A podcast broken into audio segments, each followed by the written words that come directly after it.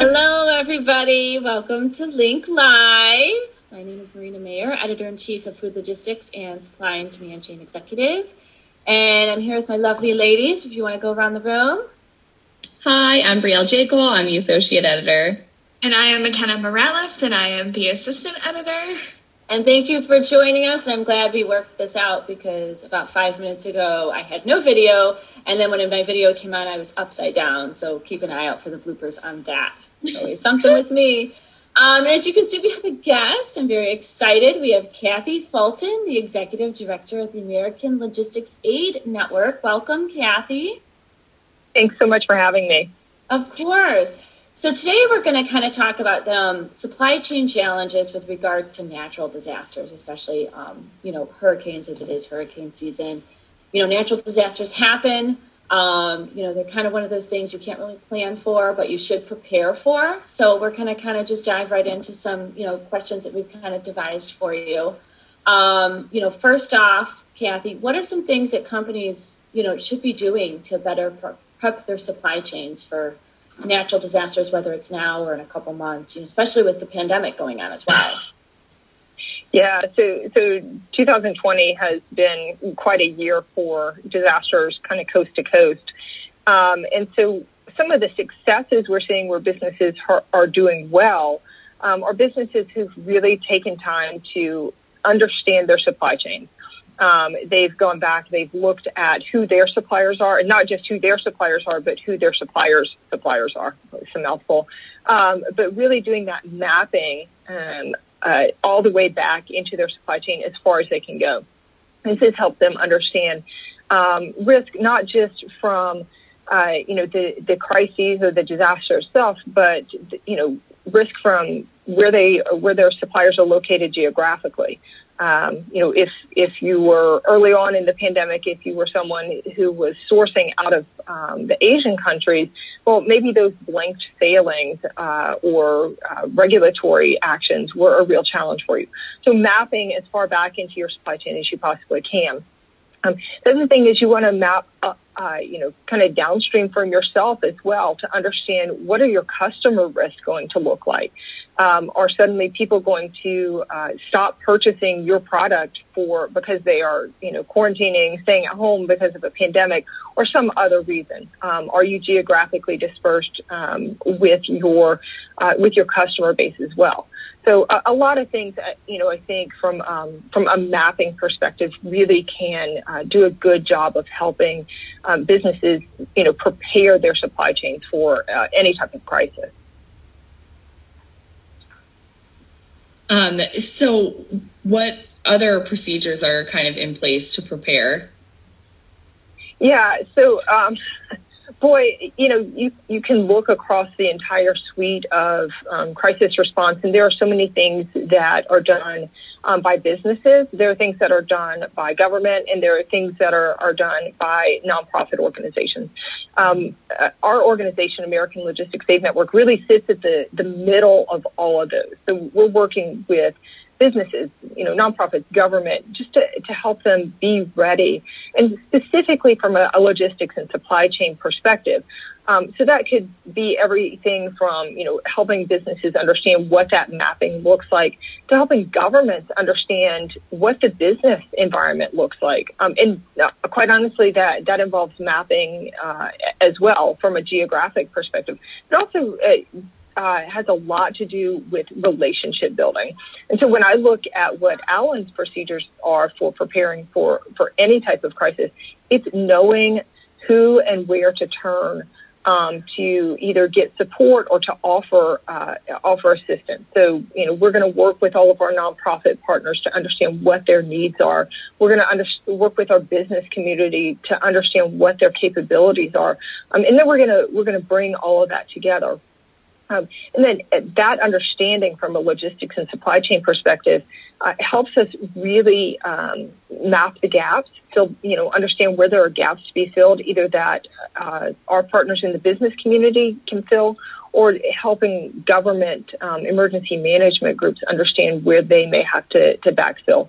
Uh, you know, when you look at um, you know, kind of the the critical supply chains, and I, I think we're probably going to talk about that in a little bit. But um, you know, specifically around food, supply, food supply comes from so many different places into any particular area.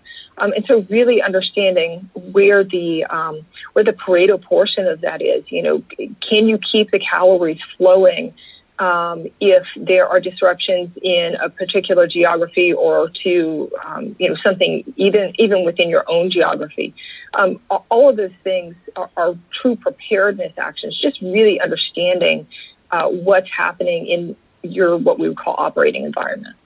Mm-hmm. And that kind of relates to the question that I have. So, is planning for natural natural disasters more imp- important in certain industries like grocery or pharmaceuticals? What do you think? Yeah, that's a really uh, interesting interesting question because um, you know we're coming out of this period of time um, with COVID where uh, we have these uh, industries that are deemed essential industries, and I'm thinking you know of of the manufacturers of food and you know the frontline service workers, healthcare.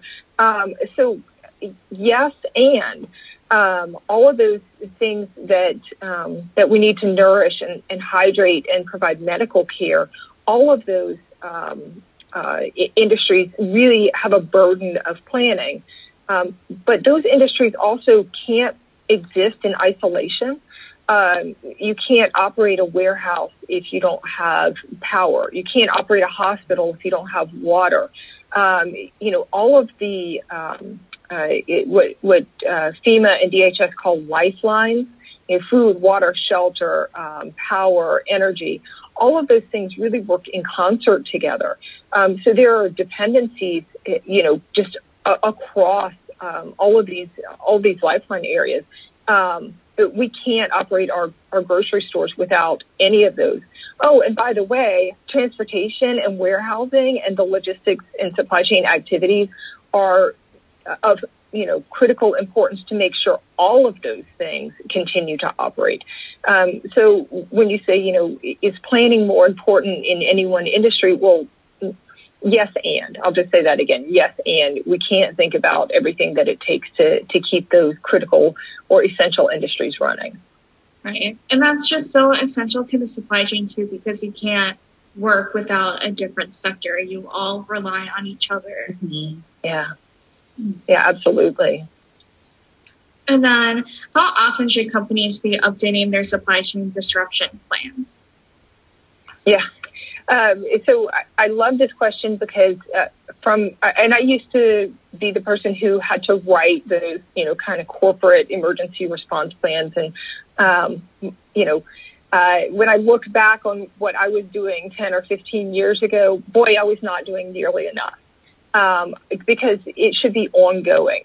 Um, any changes that you're making to your business, if you're adding a new customer, you're adding a new supplier, you need to make sure that you've gone through and um, adjusted your plans accordingly, right? Um, so you need to, you know, when you're when you're talking about testing or updating or anything, um, you need to make sure that you're looking at those individual components uh, in isolation and doing, you know, some form of test, whether it's you know, daily or weekly or monthly, um, you know, whatever that looks like.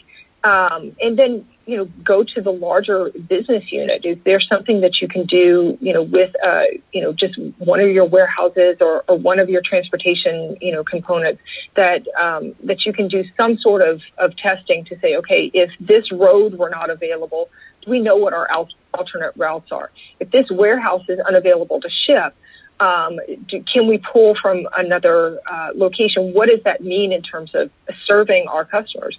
Um, and then finally, you know, at least once a year, you should do f- some form of, of system-wide testing, um, whether that's failing over to your hot site for your for your data backup, or that um, you know uh, pretending that you don't have power for a certain amount of time. Um, even if you're just doing some sort of tabletop where you're talking through what would happen in some type of scenario, um, you're going to be better prepared because it'll be top of mind for you um, when that disruption does occur. Um, there is no one who uh, who operates any type of supply chain right now who has not uh, experienced some type of disruption uh, to to this point. Um, and the, you know, the success stories we're hearing about the people who are being, you know, who are more resilient are those who have some type of plan, those who have had some type of disruption in their past, and they understand the flexibility and the mindset that it takes just to kind of soldier through it.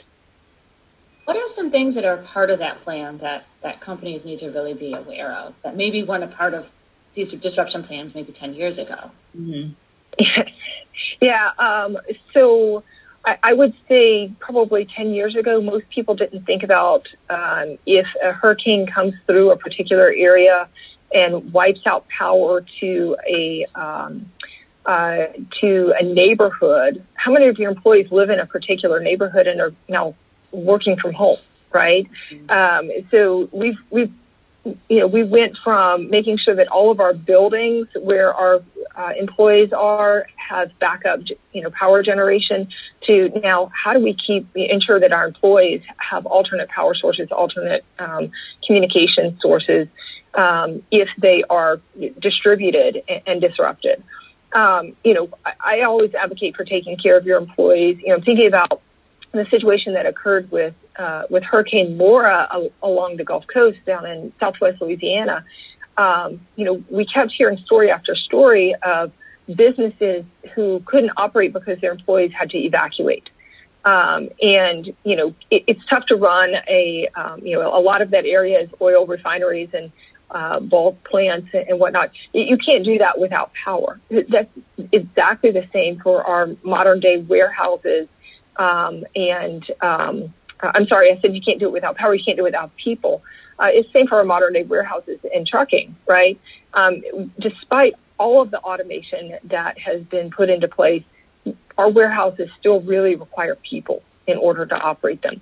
So if we want um, people at the end of the supply chain to be able to, to go to a grocery store and get food, uh, you know, that they, that they need to survive, even if it's outside of the impacted area, we really have to make sure that all of the inputs uh, into that supply chain are taken care of. So that means employees protect or employers protecting their employees. Um, it means you know thinking about uh, you know power, alternative power sources. Um, I hear story after story of um, distribution centers who, who didn't think that they were really at risk for a big power outage, so they didn't install a, a generator. Well, then you know something catastrophic happens uh, they're suddenly struggling to figure out how are they going to get things out of their warehouse. Mm-hmm. Um, you know, it, you can think about all of the lifelines and think about what does that mean? What do those inputs mean for your supply chain? Power, water, uh, uh, fuel, you know, energy, uh, taking care of your, your people from a, a, a food and shelter perspective. Um, so just, I would say just thinking through the DHS FEMA checklist of lifelines and what do those mean for your particular supply chain? So earlier this year, um, the American Logistics Aid Network was launched. Can you kind of describe um, what this network does and how uh, it can help companies obtain logistics relief? Okay, um, so uh, American Logistics Aid Network, ALAN, um, is uh, has been around since 2005, after, right after Hurricane Katrina. Uh, what we launched earlier this year was our Supply Chain Intelligence Center. Um, and so when I talked earlier about um, about mapping uh, the supply chain, that was one of the, the things that we said, you know, how can we help people just get a little bit further along? Um, we were at this point in COVID where um, uh, where uh, all of the state governments and even county governments had decided to uh, implement their own non-pharmaceutical interventions. So whether that meant curfews, whether that meant sheltering in place, you know, whether that meant um, regulatory relief, you know, for for transportation for loads of personal protective equipment or whatnot. Um, there was no one place that was cataloging all of that information. So we said, you know what, we we have all of these sources of information. Let's pull that together in one place.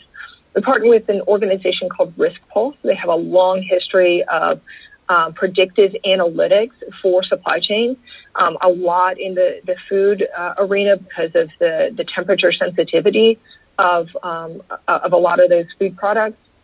Um, and so now we have this beautiful map that tells you what's happening within each state, not just from a COVID perspective, but we also have layers that are provided um, that tell you about the weather, um, layers that tell you about um, earthquakes or, or, anything like that.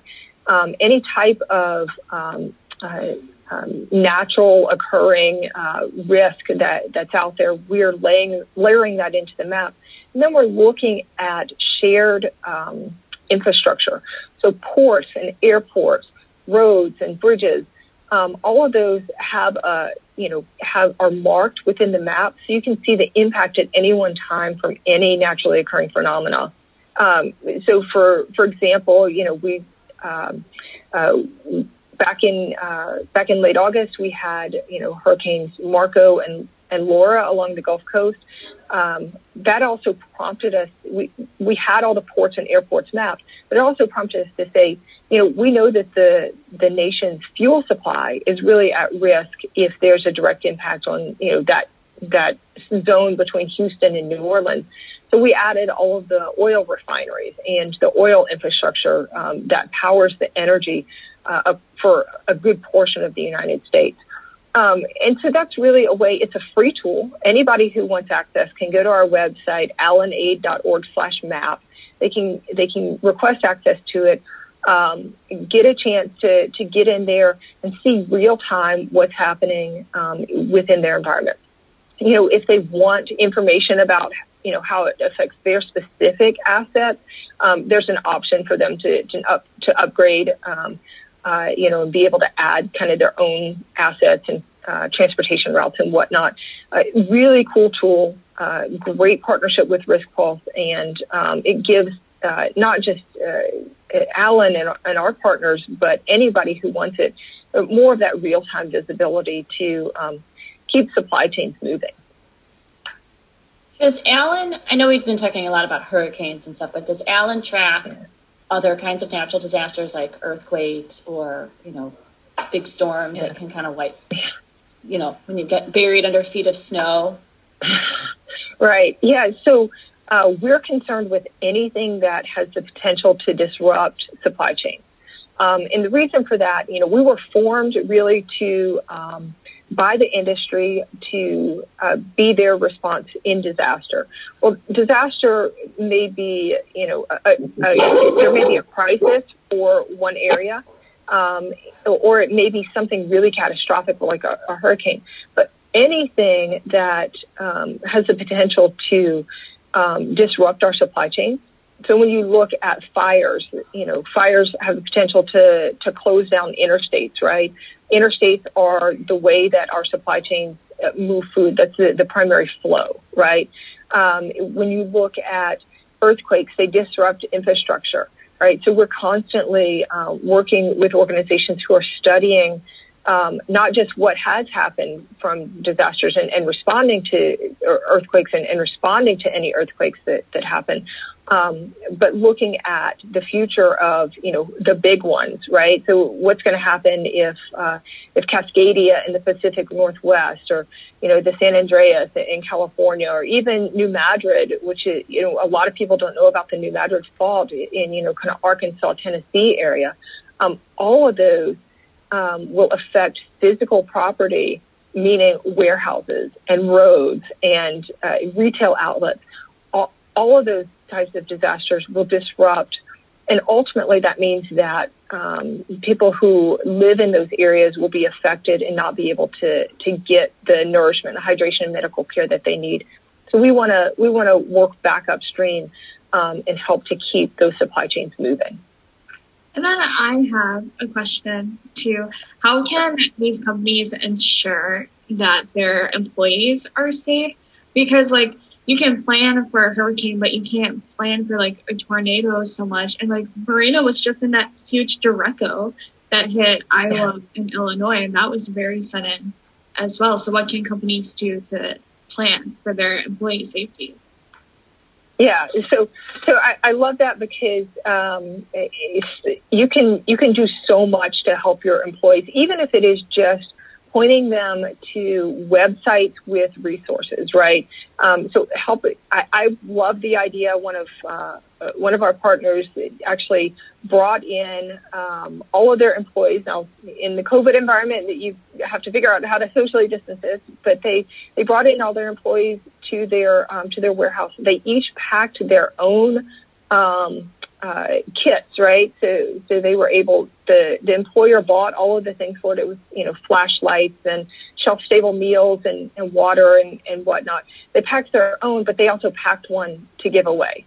So it was a really cool way to, to help not just their employees have that kit ready to go in their houses, um, but then to offer that same assistance to, to people in their communities who may not be able to um, to prepare. So things like that, you know, something very tangible uh, with giving them the, the physical assets that they're going to need should they need to evacuate or should they need to, to shelter in place. Um, information, um, capabilities of working from home. You know, it, like you said, we won't know uh, of every every crisis that, that's going to affect us. Yes, tornadoes and earthquakes and, and all those things are, are what we in emergency management call kind of no notice events. Um, those no notice events mean that you can't have you can't have waited till that moment to prepare. Um, you know, uh, we're just coming from September National Preparedness Month, um, and um, that's a time where, uh, you know, I love to take the 30 days of September and do one thing every day to get prepared. Maybe it's you know, making sure that I have a hard copy of important phone numbers, making sure that I have, um, uh, you know, even just uh, uh my prescriptions or or whatever it is, uh, you know, just a extra of those, or at least know what a full list of those prescriptions looks like. Um, being able to have those things, and it's, it's small, right? It takes, you know, 10 or 15 minutes a day, maybe, to do that. But by the end of 30 days, you've gotten so much further, farther along with your preparedness. Um, I've seen companies uh, take uh, and do contests for their employees. Uh, you know, like, hey, build your kit, take a picture of it. You know, show us how you're getting prepared. Just make it fun and interactive, and um, it, anything that you can do to encourage or help underwrite that for for employees is really uh, really important. I think that's fascinating, and I think it's inspiring because it's not you know people think preparedness of you know in the facility, you know, but you, like you said, when they have to evacuate and move home, um, or if they're already working remote, you know, that preparedness has to filter over. Um, right. just because, you know, you need to be prepared. Um, I apologize, yeah. Brielle, um, jumped out. We're having quite a day with technology. Speaking of preparedness, I mean, it's just one of those days. Her computer died. So, um, you know, it is what it is. Um, you know, and I, and I think you bring up some good points because, you know, you can't, you can never really be fully prepared because like you said, the no no's, you know, things happen. I mean, we're in a, in a, in a nation now where there's a lot of civil unrest. I know that a lot of stores yeah. by me have had to close down because of looting and rioting and protesting and all that. And you can't really, you know, plan that as well, but it does infiltrate into the supply chain. You know, trucks can't move if you're shutting down streets. Right. Um, and so, you know, I just, I just think it's um, important that all companies take notice of this. Um, and what other kind of advice do you have for companies, um, you know, that could better safeguard? I know you brought up some really good points, but you know, from an overall company standpoint, what kind of advice do you have? Um, so there's there's a phrase that a lot of folks in the um, emergency management community use, and, and they say "semper gumby." Um, so always be flexible, um, because you can create the yeah, you can create the best plans, um, you know, have them audited and get all of the, the ISO certifications and everything you need. Um, and then something you hadn't thought of it, it can occur. Um, so take, be willing to take all of your learnings, take all of your experiences and adapt, right? Just be flexible. Um, you know, I, I know that, um, after this year with COVID, everyone has learned new adaptation strategies. Um, so just, I, I, would say, in you know, build them into your culture. Don't don't forget them, um, because if you can survive through six eight months of, of pandemic, you can absolutely um, deal with a short term temporal crisis. I love that. I think that's that's such a way to live right now, um, especially with everything going on.